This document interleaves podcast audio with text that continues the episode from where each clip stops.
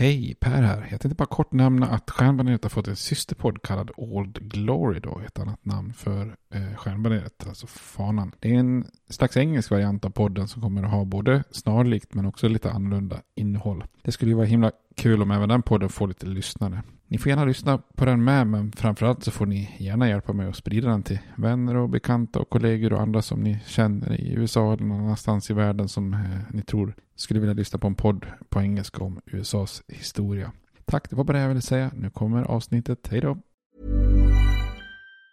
Burrows furniture is built for the way you live. From ensuring easy assembly and disassembly to honoring highly requested new colors for their award-winning seating, they always have their customers in mind. Their modular seating is made out of durable materials to last and grow with you. And with Burrow, you always get fast, free shipping. Get up to 60% off during Burrow's Memorial Day sale at burrow.com slash ACAST. That's burrow.com slash ACAST. burrow.com slash ACAST. Hey, I'm Ryan Reynolds. At Mint Mobile, we like to do the opposite of what Big Wireless does. They charge you a lot, we charge you a little. So naturally, when they announced they'd be raising their prices due to inflation, we decided to deflate our prices due to not hating you. That's right. We're cutting the price of Mint Unlimited from $30 a month to just $15 a month. Give it a try at mintmobile.com slash switch. $45 upfront for three months plus taxes and fees. Promo for new customers for limited time. Unlimited more than 40 gigabytes per month. Slows. Full terms at mintmobile.com. Hey, it's Ryan Reynolds, and I'm here with Keith, co-star of my upcoming film, If, only in theaters May 17th. Do you want to tell people the big news?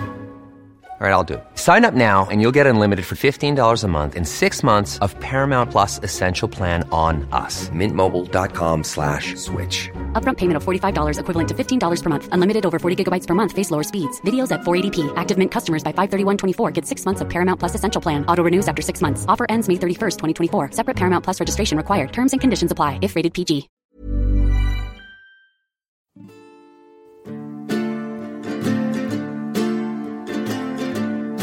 We hold these truths to be self-evident, that all men are created equal, that they are endowed by their Creator with certain unalienable rights, that among these are life, liberty, and the pursuit of happiness.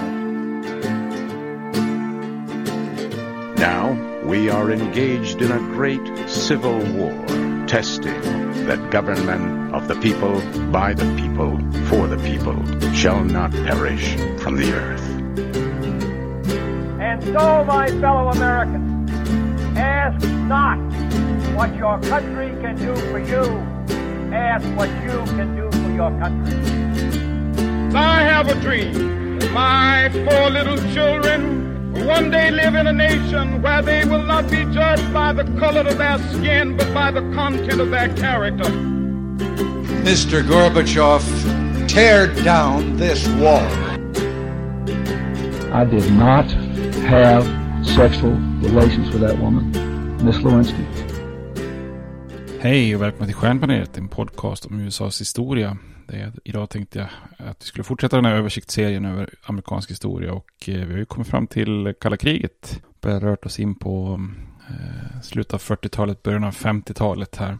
Vi har sett lite grann hur kalla kriget eh, inleddes och hur det började växlas upp med Berlinblockaden i, i Europa och sen hur det spred sig till Asien och eh, vi pratade lite om Koreakriget förra avsnittet då.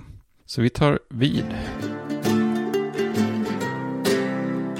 Men eh, innan dess så eh, lite, fortsätter vi lite, lite ölöversikt också över öl och eh, av alla öl som jag eh, gått igenom tidigare så har det ju varit någon form av lager eller ale. Men idag tänkte jag att vi skulle prata om lambic Eh, det finns ju egentligen om man ser tre huvudgrenar utav öl då. Underjästa öl, som är alltså lageröl, som jäser med jäst som vill ha det lite svalare, eh, lite långsammare. Och eh, det är ju egentligen den mest moderna stilen eftersom det kräver lite svalare jäsning så att säga, lite mer industriellt. Överjästa öl är ju den andra då, ale, som jäser mer i rumstemperatur.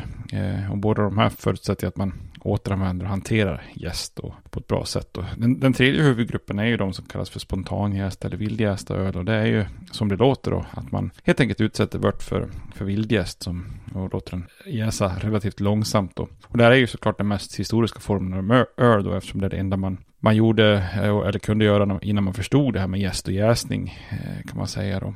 Eh, det här gör ju också att det är en relativt ovanlig ölgrupp idag då. Och framförallt har den då överlevt på några avgränsade platser i, i Belgien då. Framförallt runt Bryssel då, Pajottenland och eh, en äkta lambic då. Eh, en äkta spontanjästöl byggs ju på de här bryggerierna då.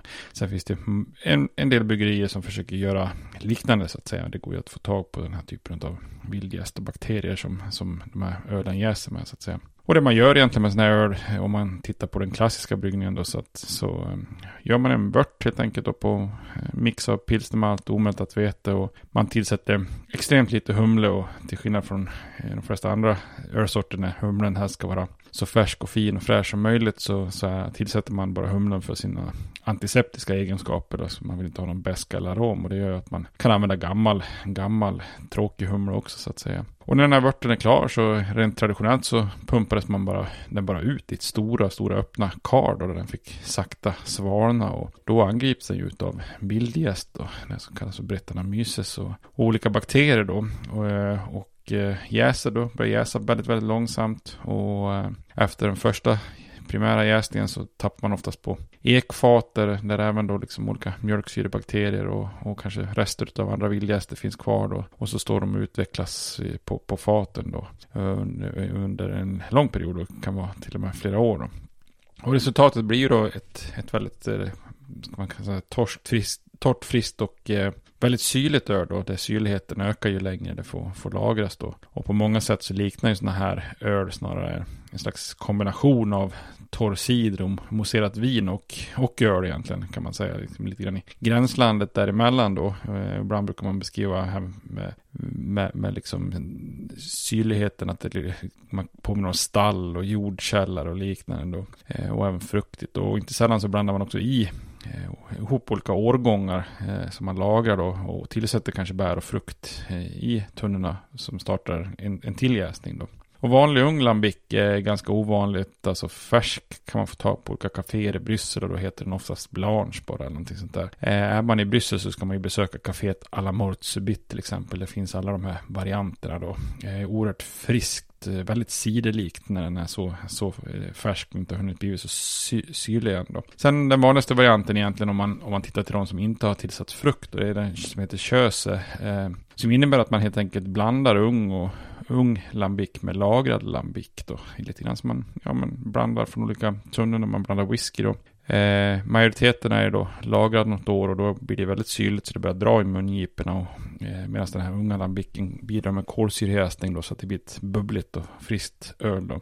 Och det här är ju hur ljus den än är så, eh, den ser ju lika ljus ut som en många av de ljusa lagren eller en pale ale så att säga. Men det är ju hästlängder därifrån smakmässigt. Och det är väl just det här med de här tre huvudsorterna av jäsning som gör att man... Det kan bli lite konstigt när man säger så här, jag gillar inte mörkt öl eller jag gillar bara ljust öl. Då, för man kan ju ha tre, tre öl som smakar eh, helt olika fast den har samma färg då så att säga. Om har du en ljus lager eller en, en, en, en ljus IPA eller en lambic då så är det ju framförallt jäsningen och andra saker som, som, som gör skillnaden på öl då. Inte själva färgen i sig då. Eh, och likadant med, med mörka då så att säga. Många som smakar sådana här öl för första gången brukar spontant säga att det smakar inte öl då. Men eh, ett tips är ju att bjuda på sådana här öl eh, och inte tala om vad det är då. Då brukar de flesta bli väldigt imponerade över, över smaken då. Man får liksom tänka bort fördomarna med hur en öl smakar då och se det lite med öppna ögon. Och, och det är ju fortfarande en injäst spannmålsdryck så att i den bemärkelsen är det ju en öl då. Och i min värld är ju de här ölen helt fantastiska och ska absolut inte förväxlas med de här andra moderna surölen. Alltså går man på bolaget idag så finns det otroligt mycket suröl eh, med olika frukter i och det, det är ju oftast bara mjölksyrebakterier och det blir ju väldigt endimensionellt och, och, i längden lite, lite tråkigt. Men får man ta på de här riktiga eh, vildgästa, mm, belgiska, så är det ju en helt annan sak. Smakar ju eh, helt fantastiskt då. Det finns ju många tillverkare då. Hittar man öl från Bonn eller Lindemans, Timmermans, Dryfontänen, Tilkin, eh, Deranke, Cantillon så, eh, så ska man ju försöka få tag på någon då. Oftast då kanske det man får tag på är kös ifall det inte är, är då frukt tillsatt. Jag tänkte att vi skulle prata lite, lite mer om de andra varianterna av, av lambic i, i nästa avsnitt. Men eh, köp det här, våga testa och öppna sin öl. Vi pratar mycket om vad som hände i, efter andra världskriget och, och i inledningen av kalla kriget utifrån ett mer eh, utrikespolitiskt eh, perspektiv då så att säga. Eh, men vi kan ju titta lite mer på också vad som händer i USA då. Eh, president Truman hade ju haft en del framgångar i att, att vinna stöd i USA då för just sin utrikespolitik och hur han manövrerar i kalla kriget. då. eh, den här utrikespolitiska utmaningen efter andra världskriget var ju dock inte den enda utmaningen USA hade, eh, utan landet behöver ju också lösa demobilisering på hemmaplan och att då försöka föra över en krigsekonomi till en, en eh, stabil fredsekonomi då. Och för Harry Truman själv så var det ju också en, lite av en utmaning att axla eh, ansvaret då, eller manteln efter Franklin eh, D. Roosevelt då, på hemmaplan. och Truman han försökte ju föra Roosevelts reformationstradition vidare då med olika reformer och på något vis försöka förvalta det här arvet från nya given, the new deal då, som han hade tagit över. Stämningen i USA efter andra världskriget var ju dock inte en så särskilt bra mylla för att liksom odla vidare och expandera det här eh, nya given-programmet. Det, eh, det amerikanska folket var ganska trötta på olika varubrister och uppoffringar som man hade fått gjort under kriget och då, de ville ju konsumera de varorna som inte hade kunnat konsumerats under kriget. Eh, men i den här omställningen då från eh, en industri som spottar ut flygplan och stridsvagnar till, till militären då för att ställa om till bilar och andra konsumtionsvaror då så blir det en del problem direkt efter kriget. Det fanns ju en väldigt allmän oro att USA efter kriget när industrin då hade gått på högvarv, det här som kallas för the arsenal of democracy, att så fort kriget är slut så skulle landet då återvända till den här depressionsstatusen igen. För som ni kommer ihåg så den här stora depressionen Eh, inleddes ju i princip eh, efter börskraschen 29 och det var ju först med eh, andra världskriget när industrin verkligen fick växla upp som som så att säga eh, landet kom ur högkonjunkturen. Även om Roosevelt gjort mycket stora eh, nya givande former så hade ju de lindrat och planat ut och, och förbättrat situationen. Men det var ju först krigs eh, efterfrågan som verkligen fick industrin att gå på högvarv då så att säga. Den ekonomiska tillväxten fortsatte ju efter 1945 då och arbetare som lyckades spara under, spara under krigsåren stimulerade ekonomin genom att efterfråga varor på hemmaplan då. Eh, kongressen röst, röst, röstade också igenom en skattereducering på motsvarande 6 miljarder dollar då. En annan viktig åtgärd för att lite mjuklanda efter kriget var ju det så kallade Servicemen's Readjustments Act från 1944, eh, mer känd som GI Bill of Rights då, som gav veteraner som tjänstgjort inom armén bidrag till boende, utbildning och jobbträning träning då. Och för många progressiva så var ju den här GI Bill, Bill of Rights ett steg i, i rätt riktning då. Samtidigt så ökade det ju också på ojämlikheten i landet. För, för det första så var ju de flesta veteraner män, så, så väldigt få kvinnor nåddes ju av det här. Och för det andra så, så även om afroamerikaner inte exkluderades i teorin så såg myndigheter i södern till exempel till att eh, verkställandet begränsades, begränsade förmånerna för alla svarta veteraner då. Det här har jag ju pratat mycket om i, i serien om eh, afroamerikaners eh, medborgarrättskamp då. Och de grupperna som hade det svårast efter krigsslutet var ju såklart kvinnor och minoriteter som för, liksom för första gången under kriget på allvar nått industriarbetet under kriget. Eh, de här grupperna var ju oftast de som fick gå, fick lämna först när vita män som tjänstgjort i armén då skulle beredas utrymme och återvända till fabrikerna. För många arbetsgivare som kanske hade behövt tagit in kvinnor och minoriteter så såg man det som en självklarhet att eh, det var en tillfällig lösning och att man skulle eh, återgå till hur det har varit då. Konsumentefterfrågan drev också upp inflationen efter kriget och i slutet av 1945 så inträffar en hel del strejker och arbetarprotester i landet. Eh, ett exempel var när John Lewis ledde gruvarbetarna på en 40 dagar lång strejk. Eh, och den här strejken gick så långt att de höll på att lamslå USA och hota återuppbyggnaden i Europa. Så Truman fick eh, till slut låta staten ta över gruvorna tillfälligt. Samtidigt som han ställer krav på arbetsgivarna att, att gå facken till mötes då. Och bara några, några dagar senare efter den här konflikten så kommer en järnvägsarbetarstrejk då. Eh, men den, då sätter Truman snabbt ner fotet då och hotar att sätta in militär för att driva eh, driva järnvägslinjerna då. Så Truman hamnar väldigt mycket i kläm mellan, mellan fack och arbetsgivare och han tillåter facken att lyckas få upp då arbets, arbetarnas löner men kostnaden i, i sig fördes han vidare till konsumenterna det i form av högre priser då så att säga. Så att eh, han får lite kritik från båda hållen här och i vissa kretsar börjar Truman beskrivas som landets eh, strejkbrytare nummer ett eh, kan man säga. Det mesta av Trumans reform, reformer som han försöker genomföra följer offer för den nya konservativa majoriteten som, som eh, i slutet på Roosevelts period hade hindrat ytterligare eh, då expandering av, av nya given. Då. Eh, och de här konservativa krafterna var ju på framfart då. I mellanårsvalet 1946 efter kriget gick republikanerna starkt framåt och vann kontroll i kongressens båda kammare då. Eh, de använde bland annat det väldigt enkla budskapet “had enough?” frågetecken då.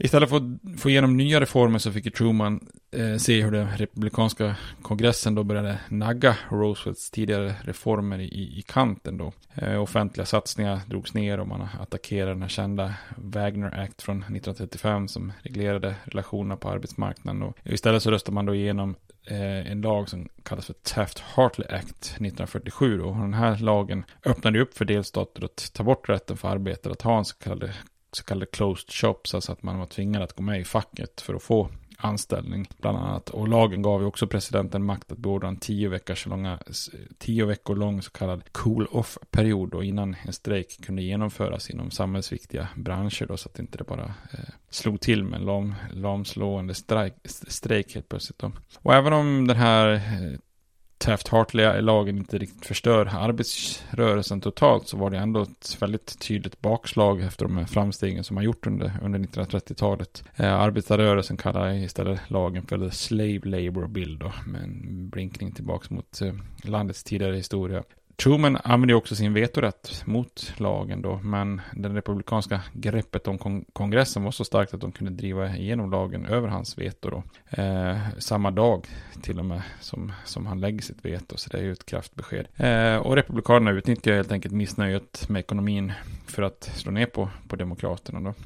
Truman han fortsätter också sin strid med kongressen och han var ju tillsammans med sina närmaste män övertygade om att det amerikanska folket inte var redo att överge Eh, framstegen från nya given trots att Republikanerna hade vunnit där i mellanårsvalen. Och Truman fortsatte att presentera reformförslag under 1948, bland annat den första medborgarrättslagen sedan re rekonstruktionen då, så är ju en sak som han föreslår då. Men kongressen röstade ju ner i princip alla förslag då, eller urvattnade dem. Eh, men för Truman och Demokraterna handlar ju det här väldigt mycket om att se det som en uppstart på valkampanjen inför 1948 års val då.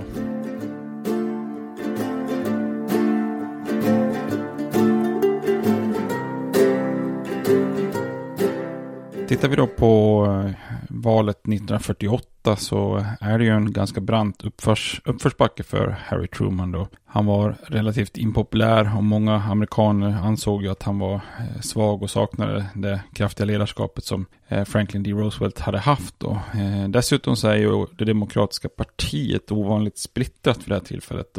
Vid det demokratiska konventet 1948 så bröt sig två falanger ut ur partiet. Då. Det ena är den konservativa falangen från södern då, som var vansinniga över Trumans stöd för medborgerliga rättigheter för afroamerikaner då. Och de här demokraterna från södern under ledning av, av Strom Thurmond från South Carolina bröt sig ut och bildar eh, ett tredje parti då, så kallat State Rights Parti. Eh, lite allmänt kallats, kallats för Dixiecrats då. Och de går ju till val eh, på ett ganska osminkat rasistiskt program som bland annat innebar att We stand for the segregation of the races. Eh, så att man återanvänder väldigt mycket begrepp och, och rebellflaggan från inbördeskriget och så vidare. Den andra falangen var ju en liberal falang då som var frustrerad i andra eh, extremen eller andra kanten då med Trumans eh, progressiva misslyckanden på hemmaplan då och ut, uteblivna reformer och besvikelse över den här Taft-Hartley Act då, i kombination med eh, vad man ansåg var, var en Trumans ganska konfrontativa ställning mot Sovjetunion, eh, Sovjetunionen i utrikespolitiken då. De här liberala demokraterna eh, leddes då av Henry Wallace eh, eh som tidigare var, varit vicepresident eh, eh, under Roosevelt, precis som Truman var innan de tog över dem. Och Wallace han blåser liksom lite grann liv i, i det här progressiva partiet som, som fanns under vissa perioder tidigare då. De här liberala krafterna som inte, inte ville eh, lämna eh, partiet och, inte ville göra uppror mot eh, partiet och kan ändå tänka sig någon annan kandidat än Harry Truman. Så man närmar sig faktiskt Dwight, generalen Dwight Eisenhower för att se om den här krigs, gamla krigshjälten kunde acceptera en demokratisk nominering. Men han eh, vägrade detta, eller tackade nej. Och som det visade sig sen då fyra år senare så skulle han ställa upp som republikansk kandidat istället. Då. Men, men först efter att när Eisenhower tackat nej så, så väljer eh, de som är kvar i Demokraterna att åternominera Truman som Demokraternas presidentkandidat. Då. Och som om inte det här halvhjärtade stödet för Truman från sitt eget parti då eh, vore nog så eh, att, att han hotas då från båda de här utbrytarfalangerna så nominerar ju dessutom Republikanerna en väldigt kapabel utmanare då i form av Thomas Dewey. Eh, Dewey han var ju en populär guvernör från New York som red lite grann på en framgångsvåg och föreföll nästan omöjligt att besegra när Demokraterna dessutom splittrades i tre falanger då. Så när valet 1948 börjar närma sig så är det ju verkligen inte många som trodde att Harry Truman skulle bli omvald. Eh, Dewey, han var till och med så självsäker att han genomförde en relativt försiktig kampanj, kampanj då för att inte binda sig vid löften och ha lite fria händer efter segern då. Eh, så istället för att säkra sitt eget val eh, så, så kandiderade han för olika kongressledamöter för att skapa förutsättning för sin tilltänkta, sitt tilltänkta presidentskap då. Så det är nästan bara Truman själv som, som tror på honom om man säger så. Han kampanjar intensivt och, och attackerar Republikanerna Dewey hårt för att försöka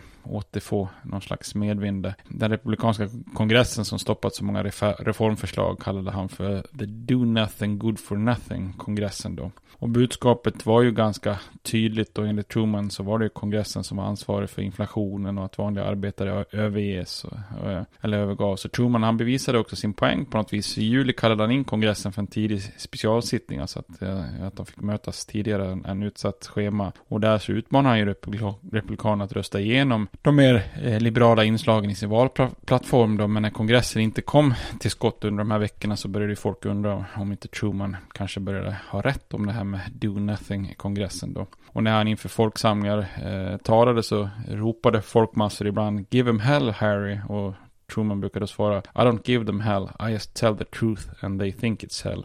Men fortfarande på eh, dagarna innan valet, eh, innan folk gick till valurnorna så så låg Truman eh, extremt eh, dåligt till i opinionsmätningarna. Eh, så att det, det, är, det är väldigt få som tror att han ska kunna segra i det här valet. Men till de flestas förvåning så, så vinner Truman ett, ett oerhört jämnt val mot Dewey. Han fick eh, 45,5% av rösterna mot Deweys 45,1%. Så att det är inte många det är inte mycket som skiljer kandidaterna, inte ens en halv procent då. Eh, dessutom så vinner Demokraterna tillbaka kongressens båda kammare, så att valet 48 blev en eh, väldigt stor återupprättelse för, för Harry Truman då. Och eh, det finns också lustiga bilder för tidningarna hade ju varit så säkra på att Dewey skulle vinna så att man hade förberett rubriker och omslag och artiklar och så vidare. Och Trumans vinst var så överraskande, överraskande att vissa tidningar inte ens hann stoppa sina upplagor innan de gick ut. Då. Och det finns ju klassiska bilder då när en väldigt glad och leende eh, Truman håller upp Chicago Daily Tribune då som eh, har rubriken Dewey defeats Truman då. Eh, så att där ser man hur oväntat valet av Truman egentligen var, eller omvalet av Truman. I efterhand så verkar ju då de här två ytterligheterna då i form av Thurman och Wallace snarare nästan har hjälpt Truman att eh, med två så extrema alternativ på kanterna så verkar nästan Truman eh, eh, ha blivit liksom ett slags vettigt mittenalternativ när, när folk skulle väl gå till valurnorna. Då, då, eh, minnet av depressionen och nya given hade också på något vis överlevt Roosevelts död och, och, och gjort sig påmint så här i, i valtiden när frågorna ställs på sin spets då. Det finns ett klassiskt citat från en bonde då, som mindes att I talked about voting for Dewey all summer, but when the time came I just couldn't do it. I remember the depression eh, and all the other things that eh, had come to me under the Democrats. Så att um, här var en typisk väljare som hade i opinionsmätningar kanske sagt att man skulle rösta för Dewey, men sen i valurnorna ändå inte kunnat, kunnat ju med det här utan hade röstat på Truman då.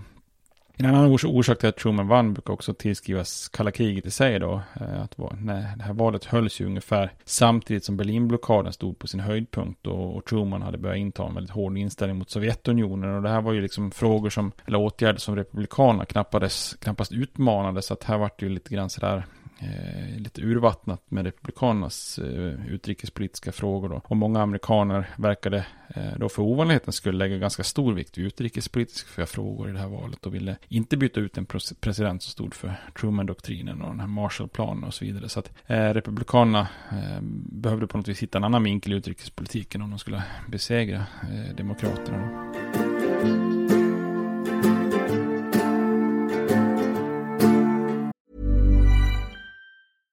Hey, I'm Ryan Reynolds. At Mint Mobile, we like to do the opposite of what Big Wireless does. They charge you a lot, we charge you a little. So naturally, when they announced they'd be raising their prices due to inflation, we decided to deflate our prices due to not hating you.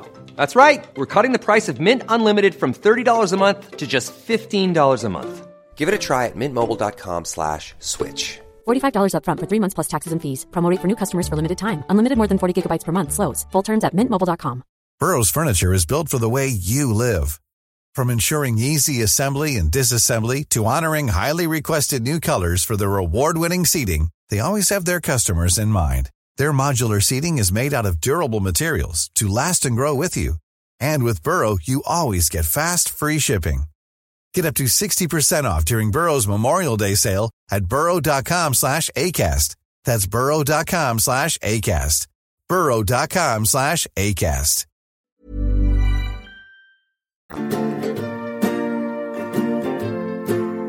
Trots eh, Trumans överraskande seger i valet 1948 så var ju eh, kommunistskräcken på hemmaplan en väldigt svag punkt för det demokratiska partiet då. Eh, och den här rädslan för kommunism eh, internationellt, Eh, den som fanns under kalla kriget då när man nästan var hysteriskt eh, rädda för att Sovjetunionen låg bakom allt som hände på, på jordklotet kan man säga. Så den kunde ju också väldigt lätt förvandlas till en slags rädsla mot en inhemsk kommunist då, kommunism. Och det fanns ju flera politiker i USA som var villiga att spela på den här rädslan på hemmaplan för att vinna politiska fördelar eller sätta käppar i hjulet för sina politiska fiender då. Eh, och det här är ju en rädsla för eh, politisk radikalism som, som knappast är något nytt i USA. Här får man ju kanske lyfta blicken lite grann och titta på eh, tillbaks historien. Eh, I något av de tidigare avsnitten så pratade vi redan hur det här federalistiska partiet under John Adams och Alexander Hamilton hade försökt att slå ner på oliktänkande på slutet av 1790-talet eh, och genom de ökända så kallade utlännings och uppviglingslagarna. Där man verkligen liksom försökte slå ner på på eh, in, eh, vad man trodde var internationellt inflytande över inrikespolitiken i USA. Då.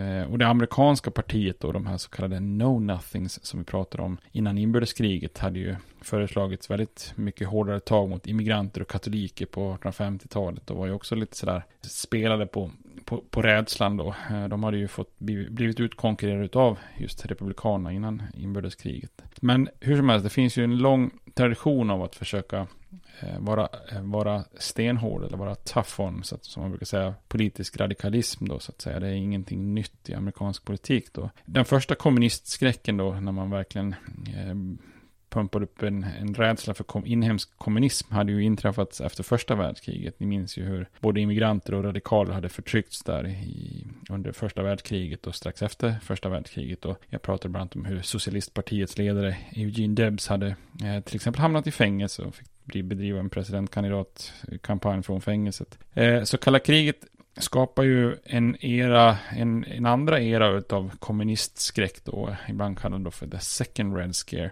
Och det är ju retoriken från Trumans administration och militärer om hur kommunister i, i Kreml i, från Moskva då försökte sprida den här kommunistiska revolutionen över hela världen. Och det är ju någonting som skrämmer amerikanska folket då. Eh, Sovjetunionen, eh, som ju är en totalitär, som var en totalitär, totalitär stat eh, som hotar liksom grundläggande rättigheter för, för fria folk eh, var ju någonting som man kunde spela på då. Tron på ett hot från utlandet kunde ju också utgöra ett hot mot republiken på hemmaplan. Eh, att det här sprider sig. Så eh, till slut så piskar man upp en, lite av en stämning som gränsna, äh, gränsar till, till en form av hysteri då.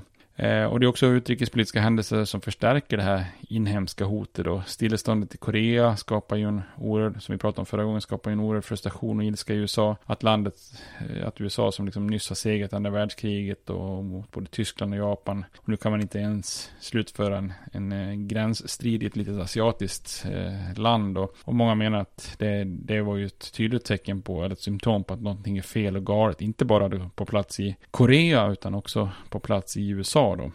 Så det här bidrar ju då till, till den så kallade andra Red Scare och en kamp mot kommunism på, på hemmaplan då.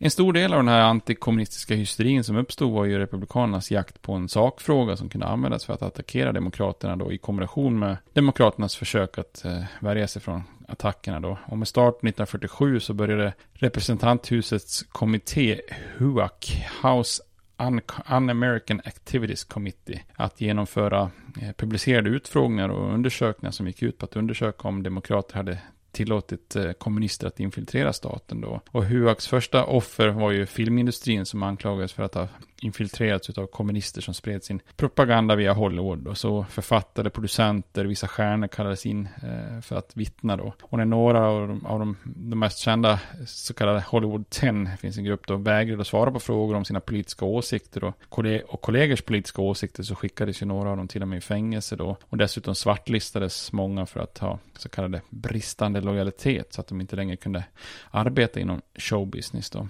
Eh, nästa fall för, för Huak efter den här Hollywood 10 blev ju fallet med Alger Hiss. Då. Eh, Hiss hade ju haft en, ett högt uppsatt jobb inom utrikesdepartementet som bland annat varit, varit med Roosevelt vid Jalta-kongressen till exempel. Eh, 1948 så anklagas han av Whittaker Chambers, då, en före detta kommunistisk agent, för att, ha, för att han ska ha försett honom med hemlighetsstämplade Eh, dokument från utrikesdepartementet strax innan andra världskriget. Då. eh, när Alger Hiss stämde Chambers för förtal eh, Eh, så presenterade Chambers då lite mikrofilmer med dokument från utrikesdepartementet. Eh, man kallas ju för pumpapappren då. Eh, eftersom Chambers hade haft dem gömda i, i en pumpa i sin trädgård. Då. Senare skulle det ju visa sig att dokumenten handlade eh, framförallt om flottans livbåtar och eldsläckor och annat. Så, så, där, så att det var väl inte någon jätteallvarliga dokument då, så att säga. Eh, men Hiss kunde ju dock ställas inför rätta eftersom fall, eller kunde inte ställas till rätta eftersom fallet var vad heter det, preskriberat, alltså var äldre, äldre än sju år. Men tack vare eh, det här, den här HUAC-kommittén, det är ju i allmänhet och kongressledamoten Richard Nixon från Kalifornien i synnerhet, så fälldes ju Hiss istället för mened och hamnade flera år i fängelset och Nixon själv, han kallar ju det här fallet eh, Elder Hiss för the most treasonable conspiracy in American history, vilket ju då man förstår är ganska, ganska överdrivet då. Eh, fallet Alger Hiss då eh, var ju inte bara en personlig katastrof för Hiss själv då. Det skapas ju misstankar mot liksom en hel generation av liberala demokrater som, som funnits i maktens kretsar under alla år som Roosevelt och Truman suttit i, i huset då. Och för att freda sig från republikanernas attacker och skapa lojalitet mot partiets eh, kalla kriget policy då så skapar Truman-administrationen ett slags lojalitetsprogram för federalt anställda då.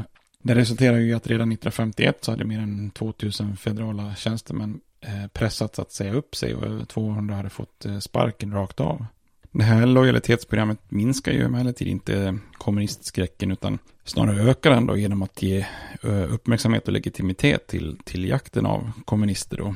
Så FBI under J. Edgar Hoover börjar ju genomföra utredningar och trakassera politi politiskt radikala personer då. 1950 så röstar kongressen över Trumans veto då för att införa McCarn Internal eh, Security Act då, som begränsar samhällsfientlig aktivitet genom att kräva att kommunistiska organisationer skulle registreras hos myndigheterna då. Och när Sovjetunionen sen visade sig då utveckla atombomben som vi pratade om tidigare, eh, långt tidigare än vad många amerikaner trodde, så, så spädde det på mis misstänkarna eller tankarna då liksom att, om att nej, men det måste vara amerikanska eh, atomhemligheter som har läckts eh, till Stalin, annars hade de inte kunnat tagit fram bomben så här fort, så det sprider, sprider på ytterligare då eh, rädslan då.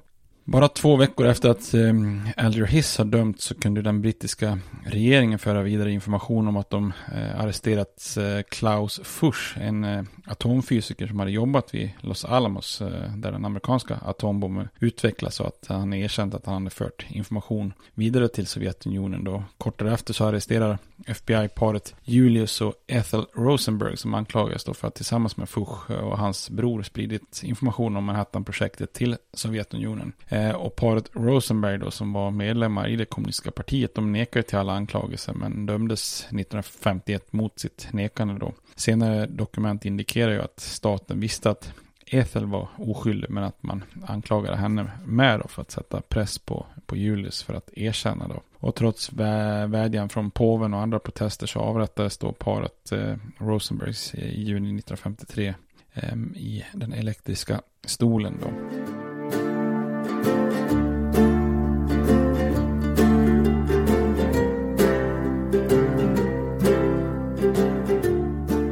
Alla de här pusselbitarna då, eh, HUAX eh, utfrågningar, hissrättegången, lojalitetsprogrammet, McCarnan Act, eh, avrättningen av Rosenbergs ledde ju då i slutet av 50-talet till en, till en mer hysterisk kommunistskräck då. Eh, delstater, lokala myndigheter, skolor, fackförbund, grannar, alla ser ju mystisk kommunistisk aktivitet och många eh, amerikaner visar sig vara villiga att ange andra då för att rädda sitt eget skinn. Eh, många var ju övertygade om att eh, amerikanska kommunistiska partiet tog order direkt ifrån Moskva då. devisen var ju på något vis att alla kommunister är inte spioner, men alla spioner är ju kommunister i alla fall.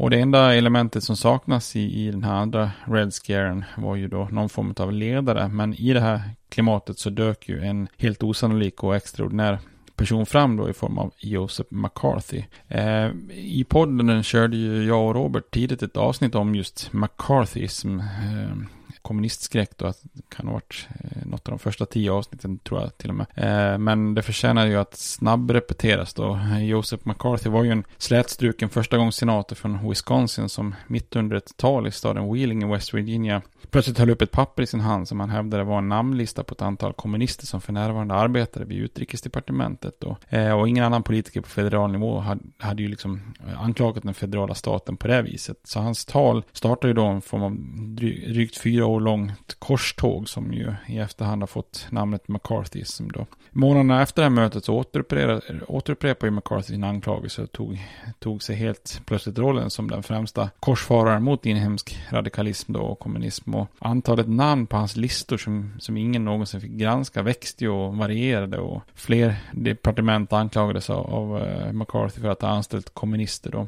När Republikanerna efter valet 1952 kontrollerade hela kongressen då så blev ju McCarthy ordförande då för en speciell senatskommitté som ansvarade för undersökningar och offentliga utfrågningar i stil med representanthusets eh, huvud. Då.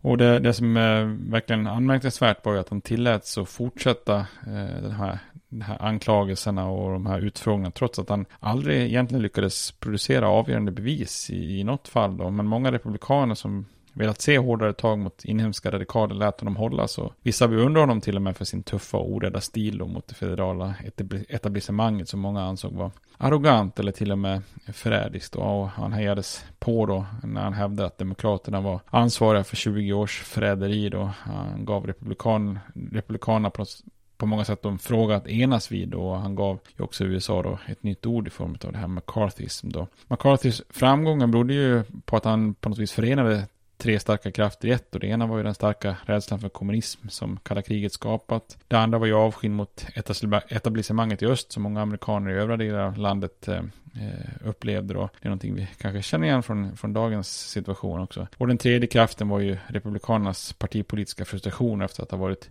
utestängda från Vita huset sedan Herbert Hoover lämnade i mars 1933 då, alltså nästan 20 år tidigare. Så här fanns en fråga som kanske skulle kunna få Republikanerna att återta makten då, i, även i Vita huset. Då. Ytterst få politiker i, i något av partierna vågade, vågade utmana McCarthy. Inte ens Republikanernas kommande presidentkandidat Dwight Eisenhower vågar ju äventyra sin kandidatur, kandidatur även om den forna generalen avskydde eh, McCarthy och hans taktik egentligen då. McCarthy var också mästare att använda media och det var ju var som en serie eller en följetong där alla inväntade McCarthys nästa så kallade avslöjande, dock aldrig några bevis då. Och för många räckte det ju med hans breda penseldrag i anklagelserna för att tro att det låg någonting bakom det så att säga. Ingen, ingen rök utan eld då. Eh, och Kina hade ju blivit kommunistiskt på grund av förrädare på utrikesdepartementet menar man. Och Sovjetunionen hade utvecklat atombomben på grund av spioner och så vidare.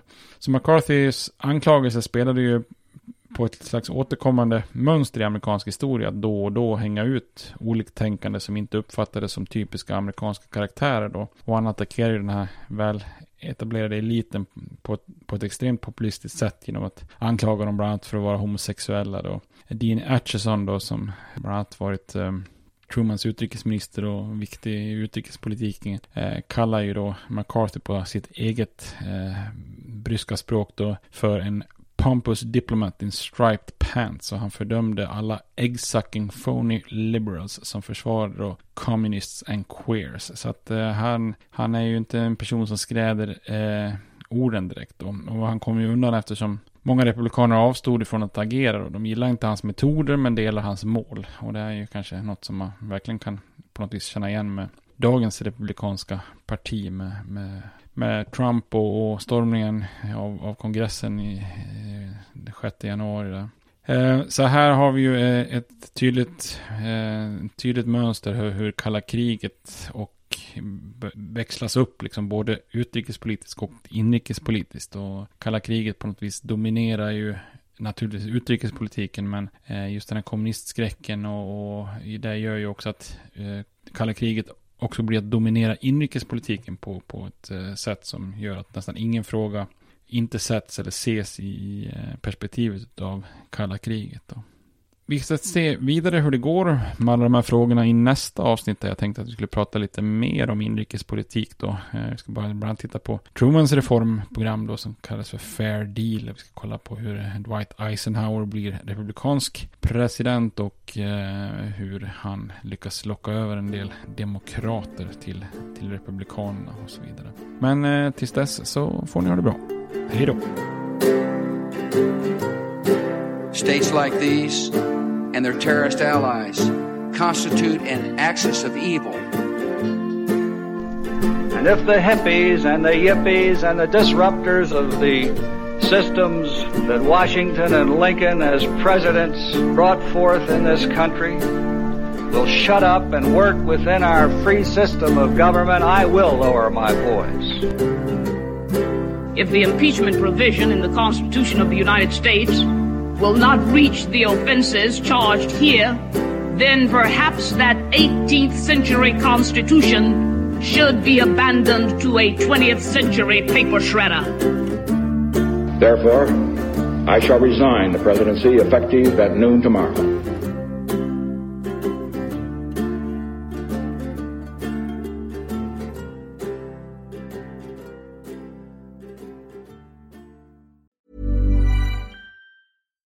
Support comes from ServiceNow, the AI platform for business transformation. You've heard the hype around AI. The truth is, AI is only as powerful as the platform it's built into. ServiceNow is the platform that puts AI to work for people across your business, removing friction and frustration for your employees, supercharging productivity for your developers, providing intelligent tools for your service agents to make customers happier all built into a single platform you can use right now. That's why the world works with ServiceNow. Visit servicenow.com slash AI for people to learn more.